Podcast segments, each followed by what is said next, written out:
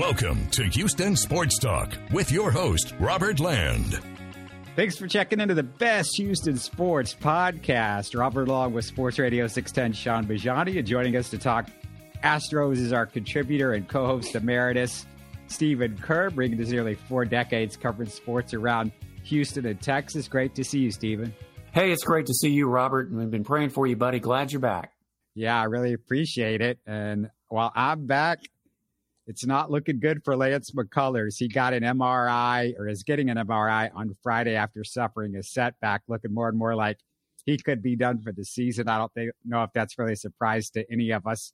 But the good news is JP France, and that's what I wanted to start with you guys. He's got six starts already, 1.15 whip, 3.44 ERA, 231 batting average against. Stephen, do you think he looks for real to you? Well, he certainly does. I mean, I think you've, you know, it's still a small sample size, but I think you've you've had enough starts where you you can at least see where he was. And uh, unfortunately, a couple of those starts, the bullpen blew it, or he might have he might have had a couple more wins that he has right now. You know, you can't blame him for that. You know, and in some cases, the offense hasn't come through. But yeah, I'd say all in all, he is certainly looking, you know, a little better than I expected him to. I, I didn't expect him, of course, to come in and dominate you know, like Hunter Brown kind of domination.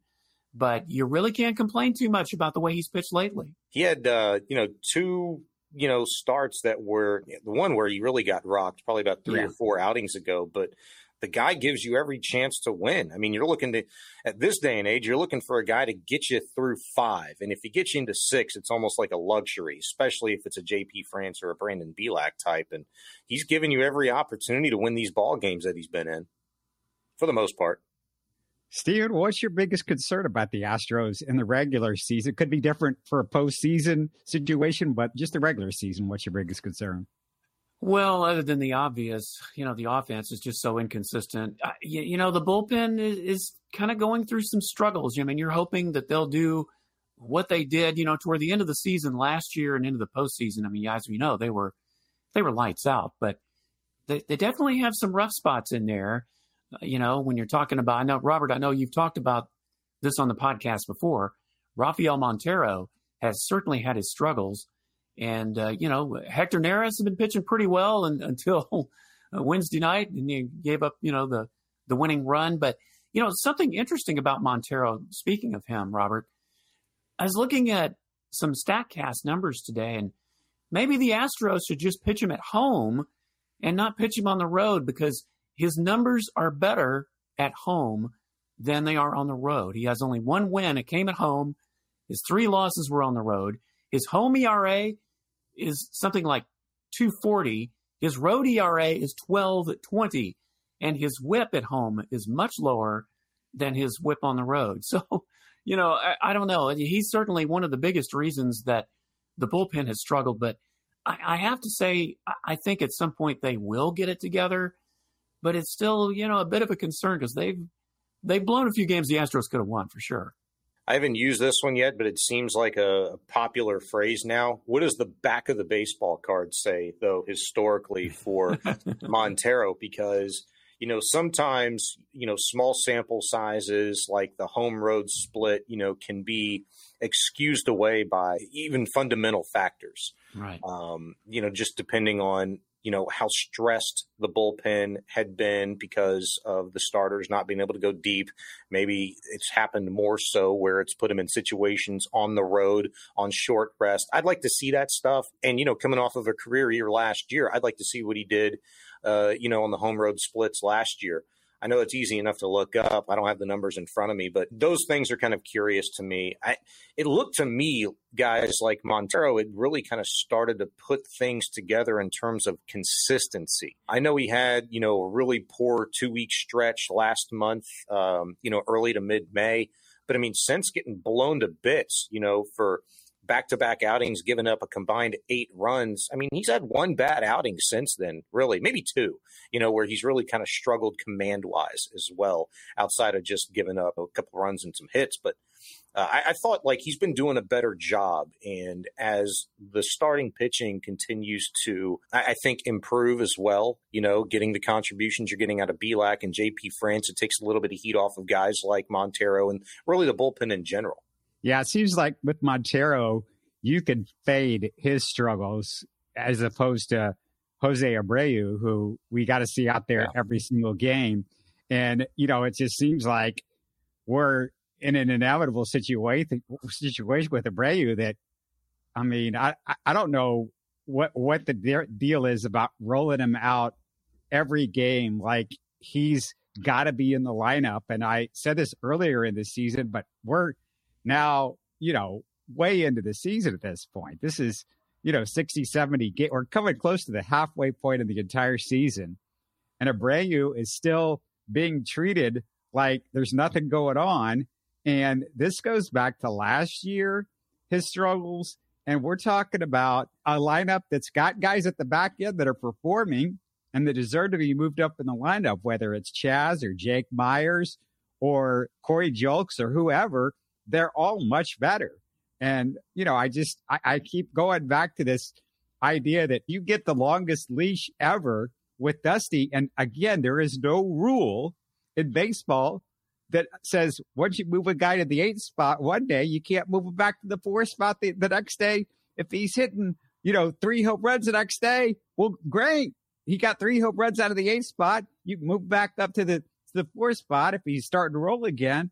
I mean, there's a, this isn't a rule. And for an offense that's inconsistent and struggling, you know, to have Jose Abreu sitting right there on the in the five or six spot in the lineup just seems like it's it's craziness, Stephen. I mean, I, I just don't get it. Yeah, he has been batting in the sixth hole at least for the, the last several days, and I think he did get a game off the other day. But you know, the biggest issue, Robert, is you're paying him an awful lot of money, and you know, just, you're not going to sit somebody on the bench for a long period of time if you're paying them that kind of money even if it is warranted. And I, I mean, yeah, his struggles last year with the White Sox and then, you know, going into this year.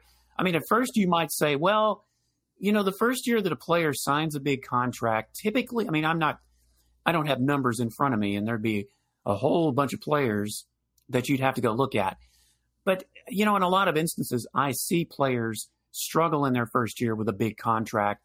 And then they come back the second year maybe some of the pressure's off and they kind of realize that they don't have to do it all. But, you know, in, in Abreu's case, I don't know if it's that or if he's really just declined that much. I mean, it, it just, what a drop off he's had. I know it's been a steady decline, a slow decline the last few years, but man, this is crazy. I mean, he hit the one home run recently and you thought, okay, maybe he's getting his stroke back, but I don't know, he's something like five for 32 since the home run. So uh, apparently not. So yeah, it's it is a mystery, but you just have to hope that the guy is either going to get it together the way Yuli Gurriel did toward the end of last season, and then get into the postseason, and then maybe come back the next year, just you know, completely reset, have an off season, and because the thing is, Jose Abreu doesn't have to do it all. It's not on his shoulders. You've got plenty of other guys that you can go to where you're not the go-to guy, and he certainly hasn't been this year for sure. Shot, if you hit a home run against the A's, does it count? And against the A's bullpen, does it count like as a double A home run? Well, is that for Abreu, it does. hey, I saw your I saw your tweet the other day. Um, you know, I'll just point to this. You know, uh, one of the most historically poor franchises in sports history were the St. Louis Browns for so many years. And uh, while they had so many great players actually uh, come through and play for them, there was a lot of really great players that uh, compiled some fantastic all time stats against them uh, that are in the record books that we hold so dearly to our chest. Uh, so, yeah, it doesn't matter if it's the A's, if it's uh, the Jays, it doesn't matter. The Royals, whatever you do against the big league ball club, it counts. But I just wanted to make a point on uh, Abreu, if I could. You know, I, at this point, we're throwing everything up against the wall to see if it sticks with this guy because we just don't know. Um, and the only thing I would say substantial that we've heard from anybody, whether it be Abreu himself, but just any member of this Houston Astros ball club, has come from Alex Cintron. And it wasn't a a a, aha moment. It wasn't like the light bulb had gone off. Even he at the time during the interview about a month ago now threw it up against the wall, it seemed like, when he was talking about eh, maybe it's a mechanical thing. We don't know. You know, if there was ever a time for a guy, a free agent particularly, um, and one of the most productive on the market this past offseason in Jose Abreu. there was ever an opportunity for a guy to come to a ball club that, oh, by the way, has gone to six straight ALCSs and has won two World Series now over the course of the last six years, it's Jose Abreu. He was coming into a really great ball club already. So, Stephen's point, it's a fantastic one. But you know, when you're used to being the dude, when you're used to, you know, producing at the level and you want to do everything you can to fit in, um, sometimes you, it's natural. You're going to bring that extra, uh, extra added pressure to a situation. But I'll tell you this for a guy that the organization is paying nearly $20 million a year to in Abreu, if he makes it through this season continuing to struggle like this, what kind of pressure do you think he's going to feel next spring training? When he's coming off of a career worst year in terms of production, everything across the board. What kind of pressure do you think he's going to feel then? Um, it's going to be twofold from what he must be feeling now. So maybe it's mechanical.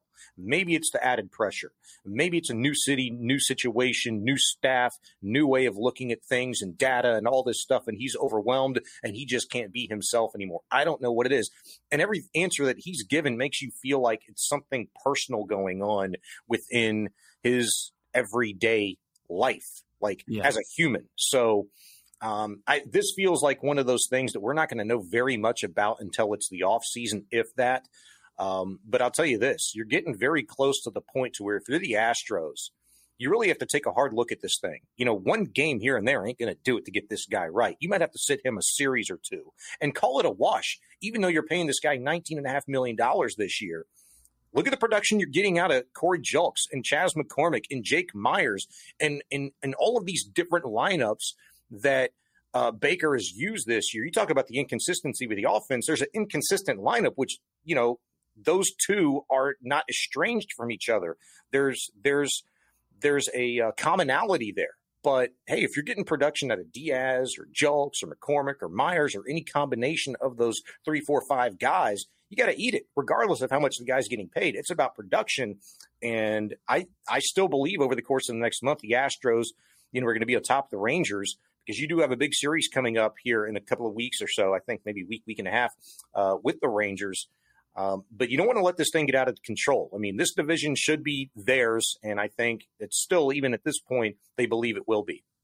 Shaun, it's not pressure. He's 36 years old. He's been around for a decade. He's seen all the play. He's been in playoffs. It's not pressure. Yeah, Have you? No, but you I think it is. You're watching him, right? Aren't you? I, I think it's psychological, I, though. I, I, I know. I, I'm watching a guy that they're throwing fastballs to that you should be able to hit it, they're they're they're hit they're on fastball after fastball on the inner part of the plate. He can't catch up to it.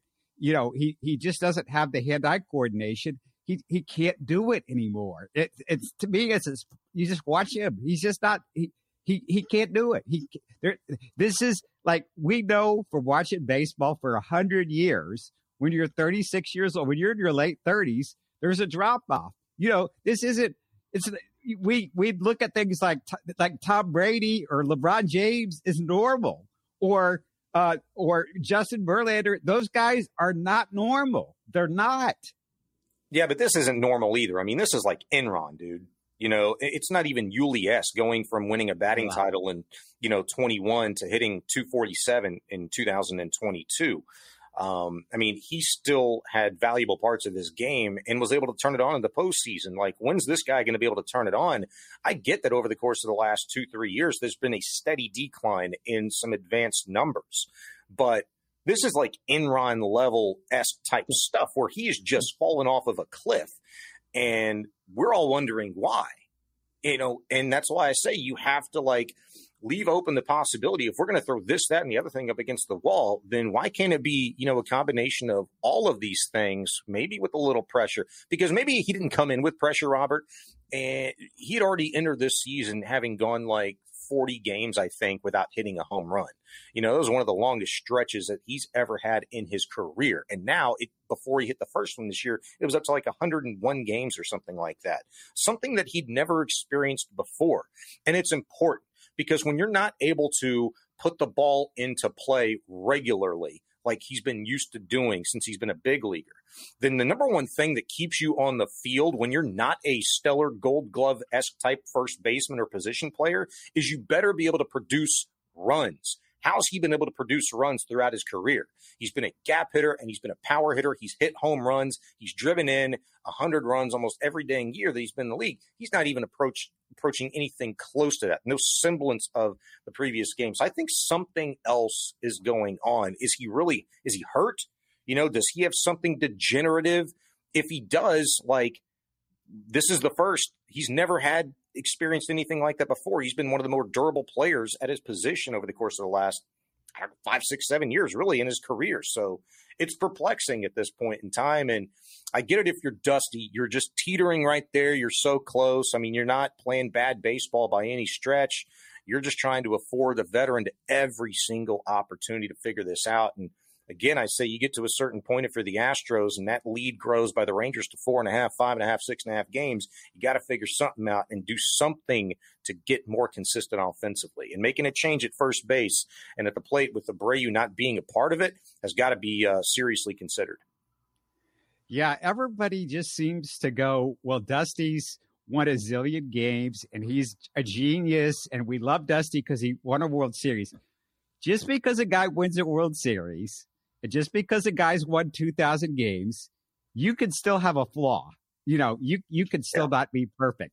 And, you know, saying, well, uh, you know, if you say on social media, well, you know, why is it Dusty dropping a Abreu down the lineup? Why doesn't y- Yainer Diaz, who has a better ERA when he's behind the plate than Martin Maldonado, the brilliant leader of this entire, the team would fall apart according to Dusty, if Maldy's not behind home plate, you could still be incorrect if you're Dusty Baker.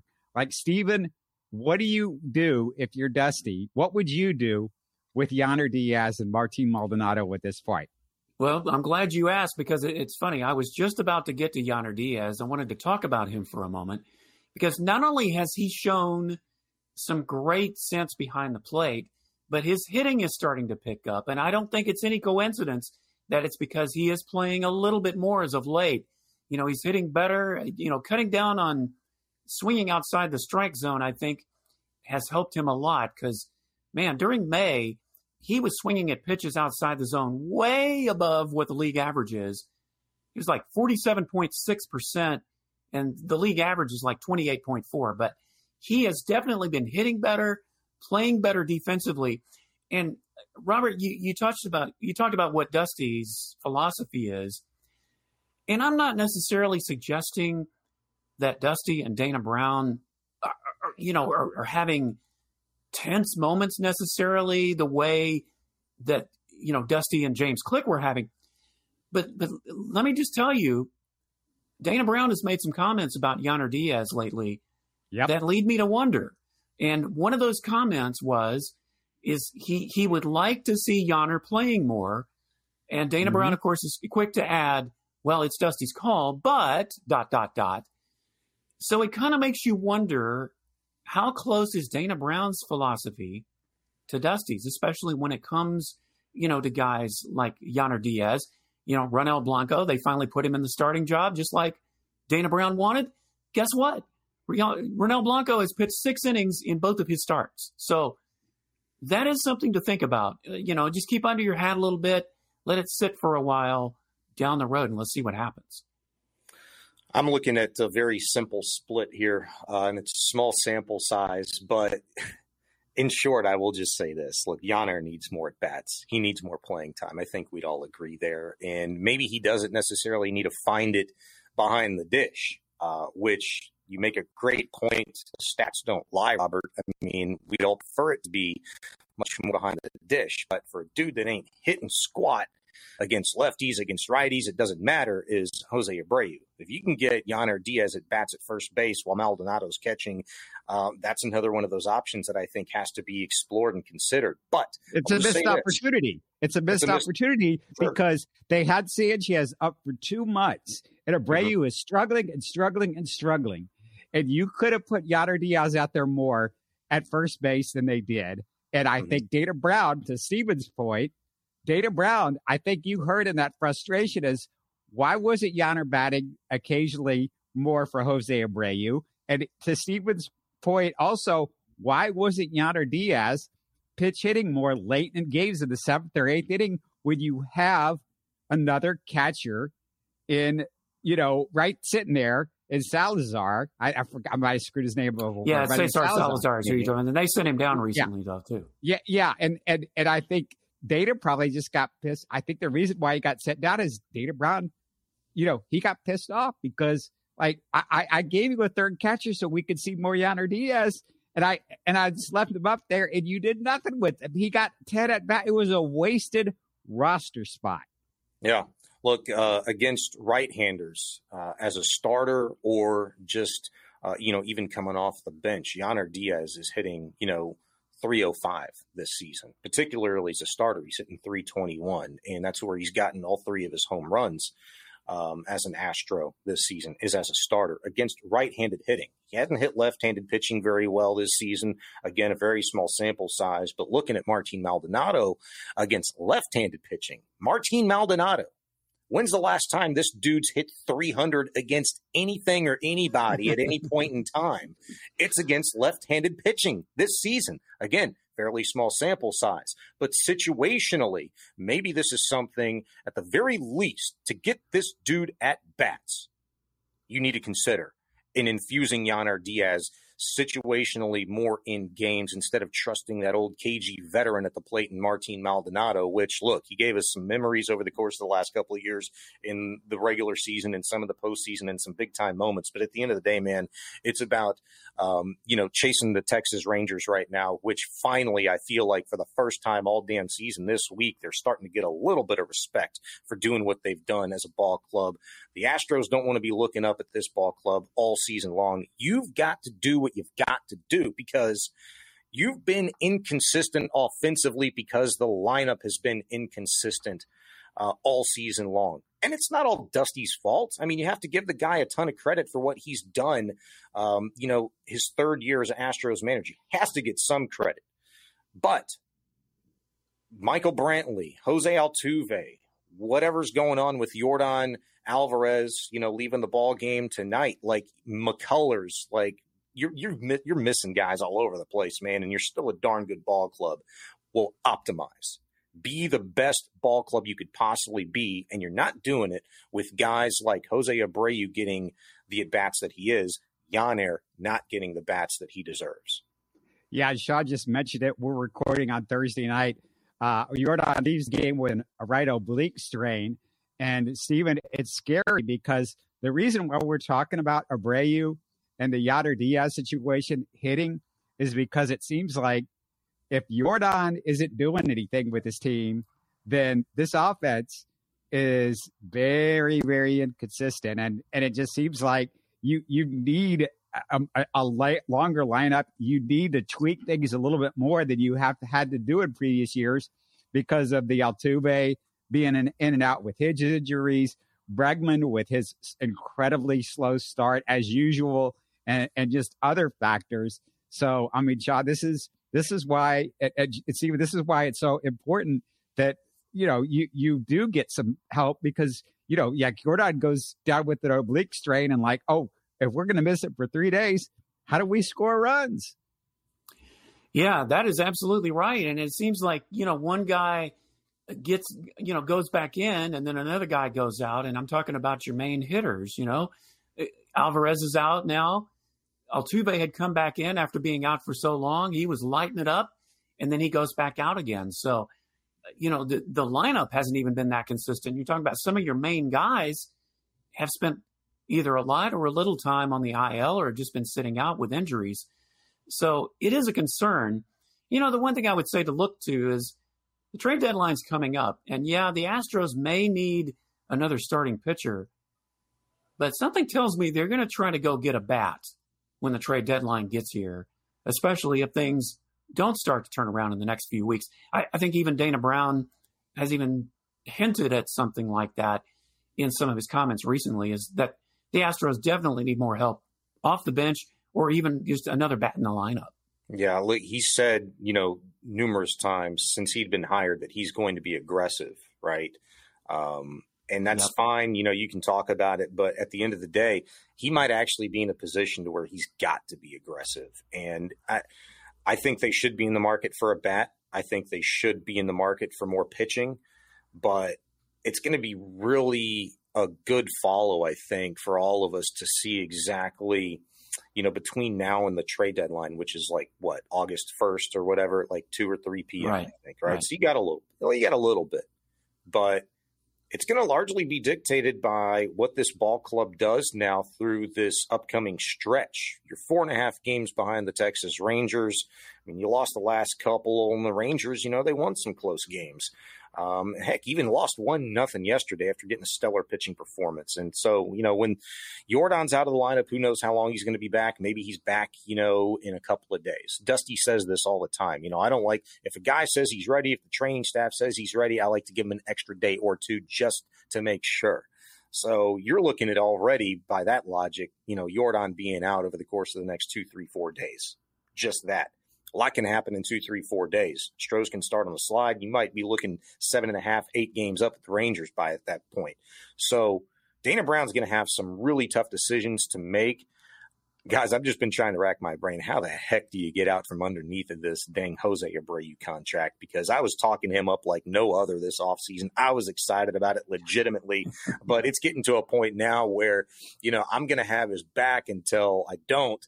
Um, and when I don't, it's going to be because he's not a member of this ball club anymore. I just don't see that as a possibility. But I do still think if you explore a bat possibility that maybe it is a first baseman and maybe it's a decision you make, you know what, you're going to pay this dude his money to figure it out on the bench and be a situational guy for you. I don't but, know. But Shaun, but Shaun, if it is a first baseman, I mean, my concern is remember last year, Yuli was really struggling the entire year. They bring over Yeah. Trey Mancini in a trade. But he was good at first base. Dusty would even play. He would barely play him. If Yeah. if Dana Brown brings in a really good first baseman, does Dusty play him? I that's that's where, I, you know, I I don't know. Maybe Dana Brown has a little bit more pull than James Click. Maybe James Click couldn't say anything to Dusty. Maybe maybe Dana is like, look, look, man, uh, you're not getting another GM fired at the end of the year, so you you're gonna have to work with me. And if I bring in a first baseman, you're gonna have to play him, whether you like it or not, because Yeah. this guy looks like he's washed. Yeah. I, Stephen, what do you, how, how do you see this thing playing out, man? Can you Yeah. survive long term? And by that, I just mean this season, you know, uh, hoping that Abreu snaps out of it? Or is that a position where you need to really look at adding a bat? Well, I certainly think if you're going to add a bat, it needs to be somebody who can play first base, you know, even if on a backup basis. Yeah, I know you've got guys like Yainer Diaz who could probably spot, but I think you need to get a bat in there because look, the Astros don't have really anybody in their farm system that you can say, oh, there's your future first baseman. We can just bring him up, groom him along, and if Abreu continues to struggle, put him in there.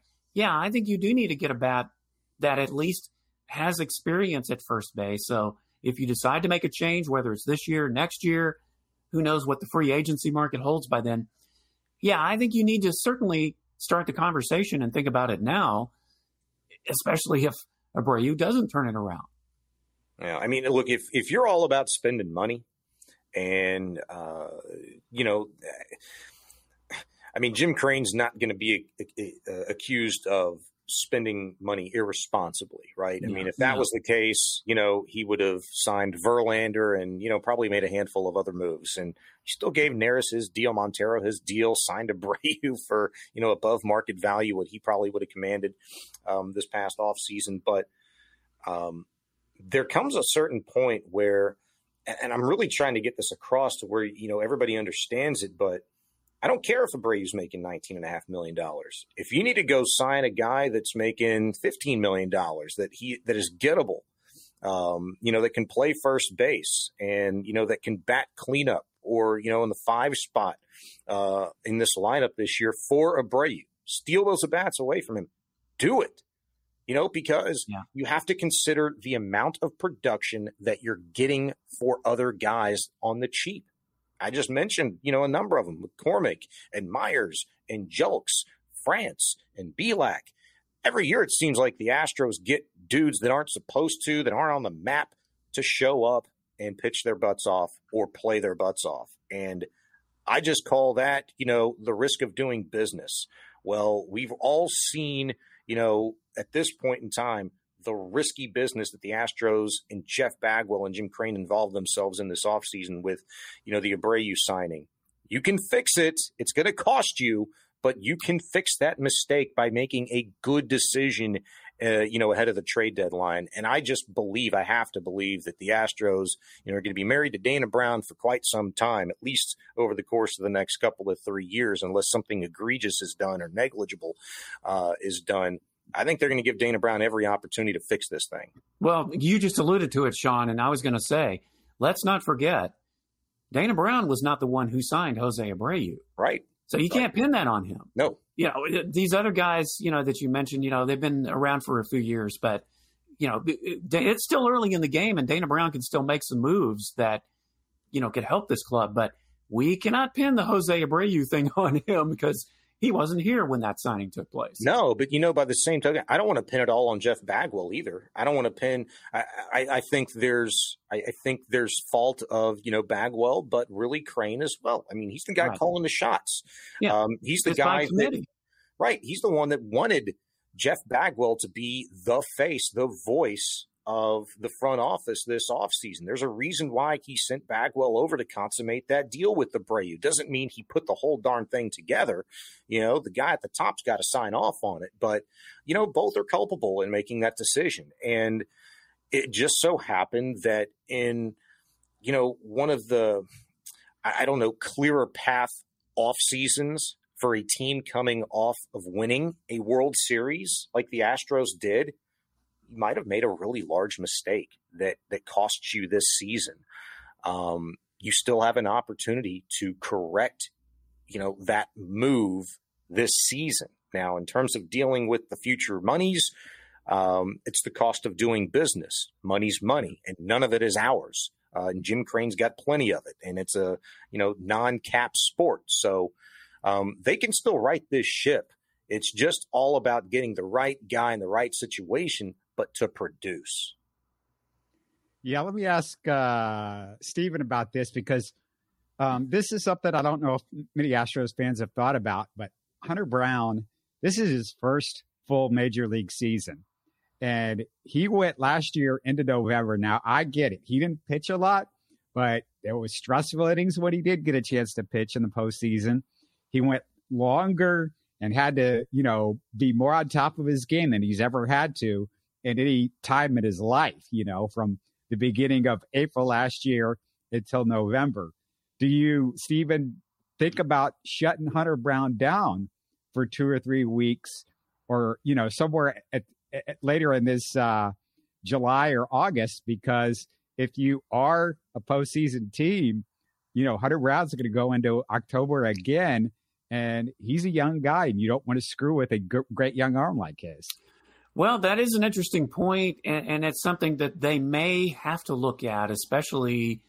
I mean, he hasn't exactly been lights out in his last couple of starts, and I think that that could be one reason, especially if the Astros did get another starting pitcher in the trade deadline. That's something that you certainly could think about, provided, of course, that you don't have any more go down with injuries the way the way things have been going.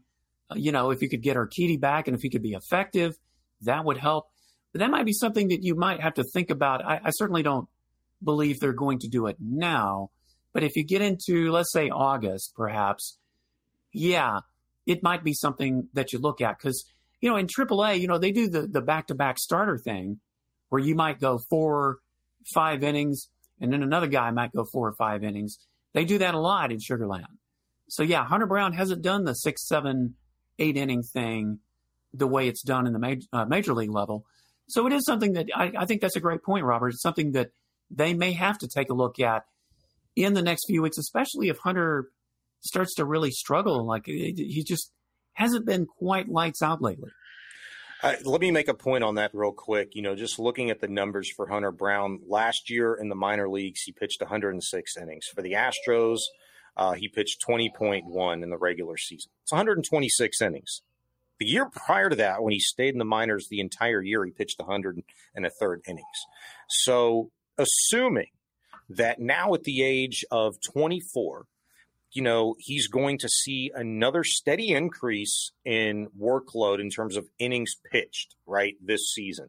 You go from 100 to 126 and a third. Maybe he's on pace for about 145, let's just call it this season. Well, with 95 ball games left in the regular season for the Astros, looks like they're going to kind of maybe go with a six man rotation, but who knows for how long, even if it's five, somewhere between there, the guy's going to get between 16 and 19 more outings. Let's just call it 17. If he pitches an average of, you know, five innings, you know, in all of those starts, that's right there at that 140 inning threshold. Yeah. When you make the playoffs, when you make the playoffs, you pitch extra by, you know, default. You made the playoffs. And the Astros while they could have used him, and we probably even talked about this guy being an integral part of the Astros, whether it be as a starter last year or even out of the pen to pitch in the postseason, they didn't do that a whole lot. He came out of the pen, what, once, once or twice last year in the postseason right. for him? Well, you're 24 years old. You've got some experience. You sat and watched a lot. You even helped a little bit. He's going to be asked to do a little bit more because more is expected of him. And I don't think we're at the point yet where we should start freaking out about his workload because it's not like he's going from 100 innings pitched last year to an expected 160. It's going to be what it looks like to be a pretty steady incline. And anytime you make the postseason, more is going to be asked of you. But let's not forget, um, and Lance McCullers, in my mind, and it seems like both of you guys or anybody else doesn't exist right now, nor should he. And hey, you know, God hopes, you know, we all we all hope he gets healthy, but Astros are doing pretty damn good right now without him. Um, and maybe you explore an option to where, hey, Hunter Brown towards the end of the regular season, if you've got a wild card locked up, if you got the division cinched up, he misses a couple of starts and you save him for the postseason and you look at somebody that you called up in September to give you some innings. So I, I think I think we maybe need to um, continue to monitor, but I'm not I'm not um, you know overly concerned by any stretch uh, about his yeah. You right you, you, just roundabout said what I said right off the top, which is basically like yeah, you might want to rest him later. I, I don't think you rest him in September yeah. because you want to get him you know back into a groove in September going into October. Fair, yeah, right. Yeah. And right. and the six man rotation will help now too. So mm-hmm. and and let's not forget the Astros where they are right now. It's an issue that like you might have to be worried about just making the playoffs because the Rangers, are, you know, we've said it, they're no joke. And I, I just think a lot of people, eh, you know, that are fans of baseball think, oh, these managers, you know, they don't mean a whole lot, you know, for games or whatever.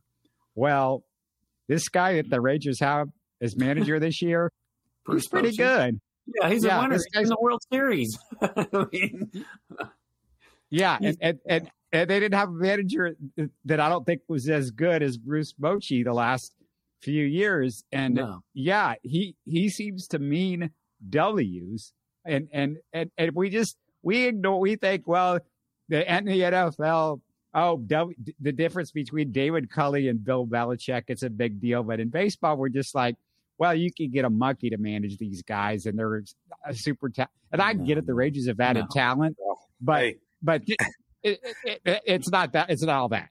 Ask Buck Showalter about getting a monkey or you know geeky stat nerds to manage a ball club. You know he doesn't even write his own lineups anymore, and it seems like he's about fed up with that. Uh, so I, I, agree with you. I mean, but let's not forget, you know, the Rangers have also spent some money and you know got some better right. players and they're getting better production. But um, yeah, Bochy's a freaking legend. Um, I'm I'm a little pissed off that that geezer still knows what you know side is up and down. You know, I was hoping for more of a Tony La Russa type year. well, they spent money on Jacob deGrom, and guess what? He, he hasn't made much of a difference. Yeah, yeah no, you're right. Now.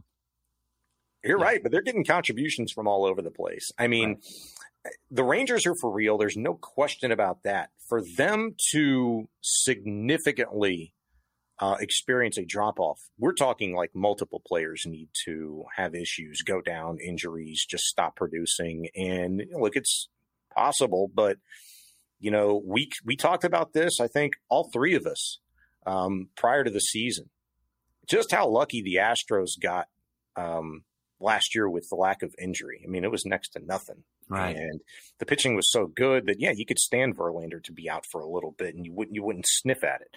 Um, you could stand, you know, a guy in the lineup to be out for a little bit or go through a struggle, and we we've seen it. Tucker went through struggles last year. Bregman went through struggles last year. Maybe nothing like he's experienced this season, but it happens. There's an ebb and flow. The ebb or the flow, whichever one is the bad one, it's coming for the Rangers. Um, the question is, is are the Astros going to have their stuff together to where they can start eating into you know that deficit uh, atop the division? And right now, I, I feel pretty fortunate for them that it's just four and a half coming into the play tonight. Stephen, I, I want to give you uh, one last word. Anything that we didn't talk about on the Astros, and before you say anything, I'll just, you know, send my apology letter. I'm going to sign it real quickly to Jake Meyers, Ian Mauricio Dubon. I'm sorry for not trusting you guys. You guys are way better than I ever thought you would be this year. Well, you know what? I was not on the Mauricio Dubon, you know, gravy train at the beginning of the season either, Robert. So I'll, I'll sign that letter too. Now, Jake Meyers, I mean, I, I did pick Jake Meyers to be the, the surprise of the year, and it didn't look like at the beginning that it was going to be right you know, and there's still a long way to go. But man, he certainly looks like the Jake Meyers that we saw a couple of years ago, albeit a smaller sample size until he hit the wall in that playoff series. But oh gosh, Jake Meyers, uh, you know, it, it, talk about a mechanical thing. It was for sure because the the hitting coaches got with him.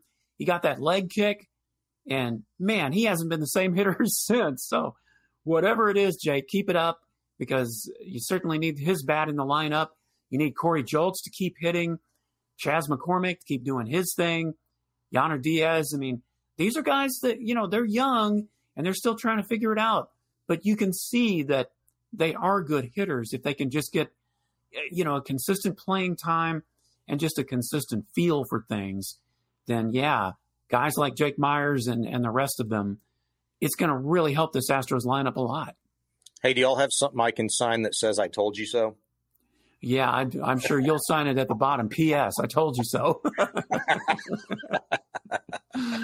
hey, you're right. So it's it's a long season still, 95 ball games, but uh, yeah, I think we should definitely be uh, pleasantly surprised, not just about those two, but again, you know, um, other dudes that they're having to rely upon right now that are producing. Corey Julks, Cougs, go Cougs, baby. One of them, J.P. France, yeah. Brandon Bielak. Um, I'm still hoping and holding out hope that my man Ryan Stanek figures it out and brings that, you know, 551 ERA down to, you know, maybe a 215 range by season's end.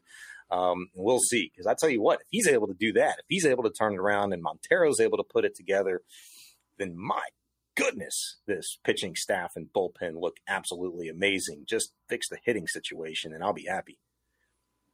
Yeah, and, and you talk about Corey Julks, and you know he's been really good but I still want to see him get some more walks. His on base percentage is right. terrible. Right. And I might just throw something out there, just a little bit of uh, a little bit of observation on Drew Gilbert, who you know he's a double A right now, first round pick for the Astros last year. You know he's not burning up double A, but what he's done in single A and double A this year in both leagues, getting on base, it's a big deal you know, in Corpus right now, he's hit at 229, but his on base is 366.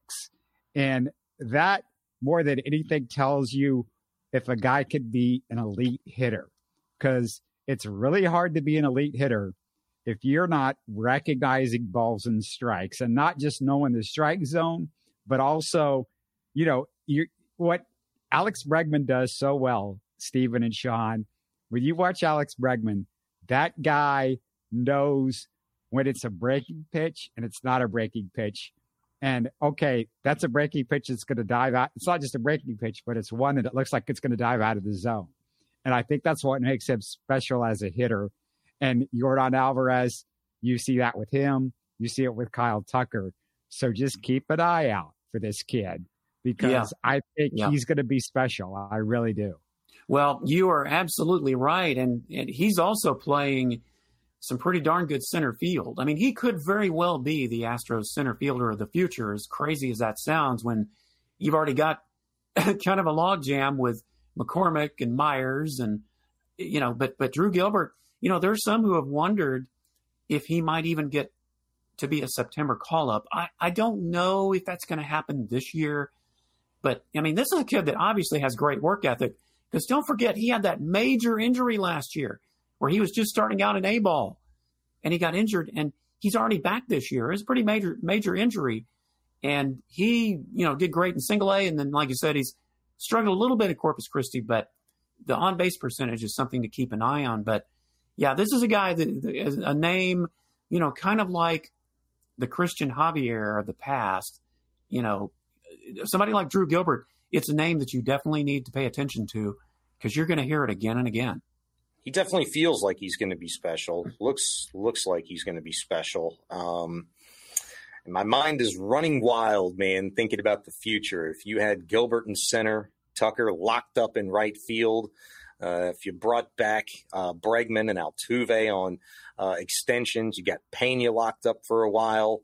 Uh, Diaz at catcher. Figure this first base situation out, and mm-hmm. uh, maybe Julks is your everyday left fielder uh, yeah. for the foreseeable future. And my goodness, this is going to be a fun ball club for a long time. Uh, there's not that many holes, presumably, uh, that they're going to have to worry about filling. Uh, it's just going to take some execution and, you know, maybe tough decisions in terms of some guys, you know, like Altuve's not going anywhere, but you know Tucker and Bregman extensions. You know who knows?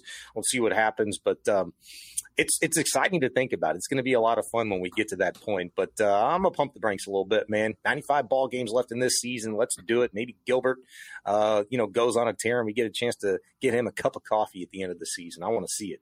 Works for me. If the Astros feel like they have to go after a pitcher, I, I look at him as just untouchable. I would not spend yeah. money. I would not spend an asset like him on a starting pitcher.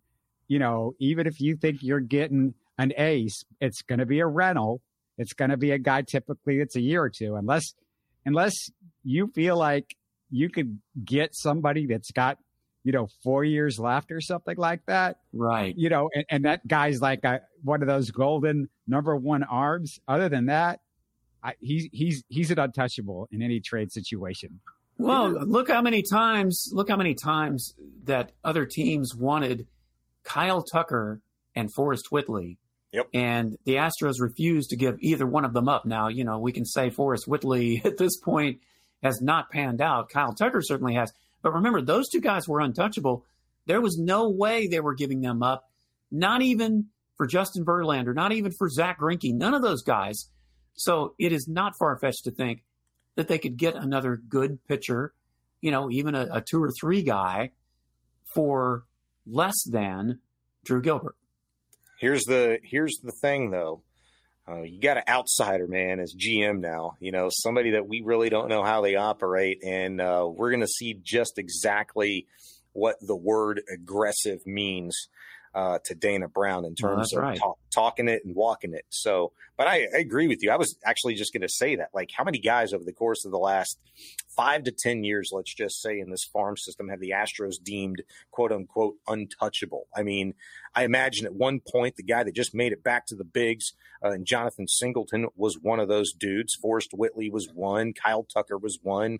Maybe Hunter Brown was, you know, regarded, and talked about in that respect uh, over the course of the last couple of three seasons. But the point is, there ain't been many. And the ones that, you know, were absolutely hands off, hey, man, you know, 50, 50% success rate, you know, maybe 67% success rate if you count Hunter Brown and Kyle Tucker against uh, uh, a Forrest Whitley. Two out of three ain't bad, man. Uh, I like it.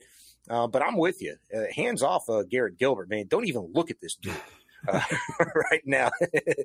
you know, I got some choice words if I'm Dana Brown and the Astros for anybody that inquires about this dude. Don't even send me an email. Yeah. I'm gonna put you in the junk folder, bro. Yeah, I, I, am looking forward to see Drew Gilbert uh, with the Astros, and uh, just uh, love uh, getting to catch up with you, Stephen. Uh, thanks so much for coming on the show, and and I, I am not I'm not uh, laughing at anybody's jokes outwardly because my my jaw's stuck, but just let everybody know uh, I can't smile and laugh, but uh, I, am having a great time talking to you guys, and thanks a lot. Hey, at least hit us up with like an emoji or something. Like, uh, give us the LOL. Like, maybe hold yeah. up a sign. yeah, there you go. Yeah, yeah. Keep fighting, Robert. You're a fighter, man. So keep yes, on sir. fighting. All right, thanks a lot, guys. We'll, we'll catch you. Me and Stephen, uh, uh, we'll we'll catch up with him later. And Shaun, let's do it again on Monday.